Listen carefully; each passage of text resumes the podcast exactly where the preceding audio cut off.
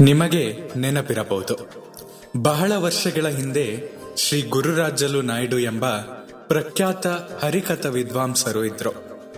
ಅಂದಿನ ಕಾಲದಲ್ಲಿ ಅವರ ಹರಿಕತೆ ಬಹಳ ಜನಪ್ರಿಯ.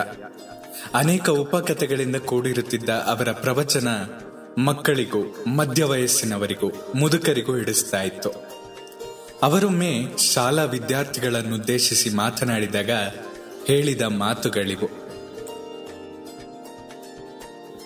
ನಮಸ್ಕಾರ. ಕೇಳ್ತಾ ಇದ್ದೀರಾ ಅವಿಭಾಜಿತ ಪಾಡ್ಕಾಸ್ಟ್ ನಾನು ಸಂಕೇತ್ ಭಟ್.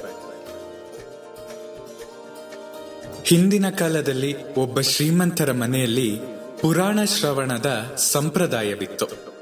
ಪ್ರತಿದಿನ ಬೆಳಗ್ಗೆ ಒಬ್ಬ ಪಂಡಿತರು ಬರ್ತಾ ಇದ್ರು. ಸ್ನಾನ, ಪೂಜೆ, ಉಪಹಾರ ಮುಗಿಸಿದ ಶ್ರೀಮಂತರು ಅವರ ಮುಂದೆ ಕೂರ್ತಾ ಇದ್ರು. ಪಂಡಿತರು ಮೂವತ್ತು ನಿಮಿಷಗಳ ಕಾಲ ಪುರಾಣವನ್ನ ಓದುತ್ತಾ ಇದ್ರು. ಸಾಮಾನ್ಯವಾಗಿ ಪೌರಾಣಿಕ ಗ್ರಂಥಗಳಿಂದ ಆಯ್ದ ಪ್ರಸಂಗಗಳು ನಾಮಸ್ಮರಣೆಯ ಫಲ, ದಾನ, ಧರ್ಮ, ಪುಣ್ಯ ಸಂಪಾದನೆ ಮುಂತಾದ ವಿಷಯಗಳ ಬಗ್ಗೆ ಪಂಡಿತರು ಓದಿ ಹೇಳ್ತಾ ಇದ್ರು. ಶ್ರೀಮಂತರು ಅದನ್ನ ಕೇಳ್ತಾ ಇದ್ರು.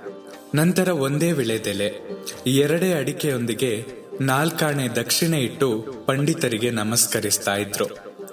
ಈ ಸಂಪ್ರದಾಯ ಸುಮಾರು ಮೂವತ್ತು ವರ್ಷಗಳ ಕಾಲ ನಡೆದು ಬಂದಿತ್ತು. ಒಮ್ಮೆ ಶ್ರೀಮಂತರು ಯಾವುದೋ ಕೆಲಸದ ಮೇಲೆ ಪರಸ್ಥಳಕ್ಕೆ ಮೂರು ದಿನಗಳ ಮಟ್ಟಿಗೆ ಹೋಗಬೇಕಿತ್ತು. ಮೂರು ದಿನಗಳು ಪುರಾಣ ಶ್ರವಣದ ಸಂಪ್ರದಾಯ ನಿಂತು ಹೋಗುವುದೆಂಬ ಚಿಂತೆ ಶ್ರೀಮಂತರಿಗಿತ್ತು. ಈ ಸಮಸ್ಯೆಗೆ ಈ ಮೂರು ದಿನಗಳು ನಿಮ್ಮ ಹಿರಿಯ ಪುತ್ರನನ್ನು ಪುರಾಣ ಕೇಳಲು ಕೂರಿಸಬಹುದು ಎಂದು ಪಂಡಿತರೇ ಪರಿಹಾರ ಸೂಚಿಸಿದರು. ಆಗ ಶ್ರೀಮಂತರು, ಖಂಡಿತ ಬೇಡ. ದಾನ ಧರ್ಮಗಳ ಬಗ್ಗೆ ನಿಮ್ಮ ಮಾತು ಕೇಳಿ ಪ್ರಭಾವಿತನಾಗಿ ನನ್ನ ಪುತ್ರ ಹಣವನ್ನು ಸಿಕ್ಕಾಪಟ್ಟೆ ದಾನ ಮಾಡಲು ಮೊದಲು ಮಾಡಿದ್ರೆ ಕಷ್ಟವಾಗುತ್ತದೆ ಎಂದು ಹೇಳಿದರು. ಆಗ ಪಂಡಿತರು, ದಾನ ಧರ್ಮಗಳ ಬಗ್ಗೆ, ಬಡವರಿಗೆ ಕೊಡುವುದರ ಬಗ್ಗೆ ನನ್ನ ಪುರಾಣವನ್ನ ಮೂವತ್ತು ವರ್ಷಗಳಿಂದ ಕೇಳುತ್ತಲೇ ಬಂದಿರುವ ನೀವು, ನನಗೆ ಕೊಡುವ ದಕ್ಷಿಣೆಯನ್ನು ನಾಲ್ಕಾಣೆಯಿಂದ ಹೆಚ್ಚಿಸುವ ಚಿಂತೆ ಇಂದಿನವರೆಗೂ ಮಾಡಿಲ್ಲ. ಇನ್ನು ಕೇವಲ ಮೂರು ದಿನಗಳ ಕಾಲ ನನ್ನ ಪ್ರವಚನ ಕೇಳುವ ನಿಮ್ಮ ಪುತ್ರ ಸಿಕ್ಕಾಪಟ್ಟೆ ದಾನ ನೀಡುವ ಮನಸ್ಸು ಮಾಡ್ತಾನೆಂದು ಈ ಏಕೆ ಚಿಂತಿಸುತ್ತೀರಿ? ಅಂತಹ ಅನಾಹುತವೇನೂ ಆಗೋದಿಲ್ಲ ಎಂದು ಹೇಳಿ ಮಾತು ಮುಗಿಸಿದರು. ಶ್ರೀಮಂತರು ನಿಶ್ಚಿಂತೆಯಿಂದ ಪರಸ್ಥಳಕ್ಕೆ ಹೋಗಿ ಬಂದರು. ಸಂಪ್ರದಾಯ ನಿಲ್ಲಲಿಲ್ಲ. ಬರಿಯ ಉಪನ್ಯಾಸ ಕೇಳಿ ಸೂಚನೆಗಳನ್ನು ಓದಿ ಪ್ರಯೋಜನವಿಲ್ಲ. ಅದನ್ನು ಸಾಧ್ಯವಾದಷ್ಟು ಮಟ್ಟಿಗೆ ಜೀವನದಲ್ಲಿ ಅಳವಡಿಸಿಕೊಳ್ಬೇಕು ಎನ್ನುವುದಕ್ಕಾಗಿ ಈ ಘಟನೆಯನ್ನ ಹಂಚಿಕೊಂಡರು.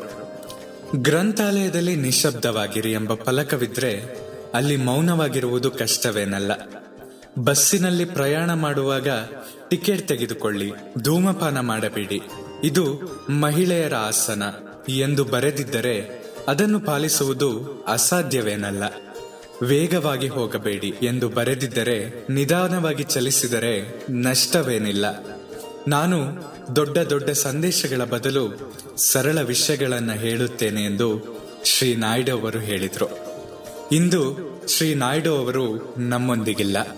ಆದರೆ ಇಂತಹ ಫಲಕಗಳನ್ನು ನಾವು ನೋಡಿದಾಗ ಅವರು ನೆನಪಾಗಬಹುದಲ್ವೇ? ನಿಮ್ಮ ಪ್ರೀತಿ ಹಾಗೂ ಪ್ರೋತ್ಸಾಹ ಸದಾ ಹೀಗೆ ನನ್ನ ಮೇಲೆ ಇರಲಿ. ನಿಮ್ಮ ಅನಿಸಿಕೆಗಳನ್ನು ನನ್ನ ಬಳಿ ಹಂಚಿಕೊಳ್ಳಿ. ಸದಾ ಕೇಳ್ತಾ ಇರಿ ಅವಿಭಾಜಿತ ಪಾಡ್ಕಾಸ್ಟ್ ನಾನು ಸಂಕೇತ್ ಭಟ್. ಧನ್ಯವಾದಗಳು.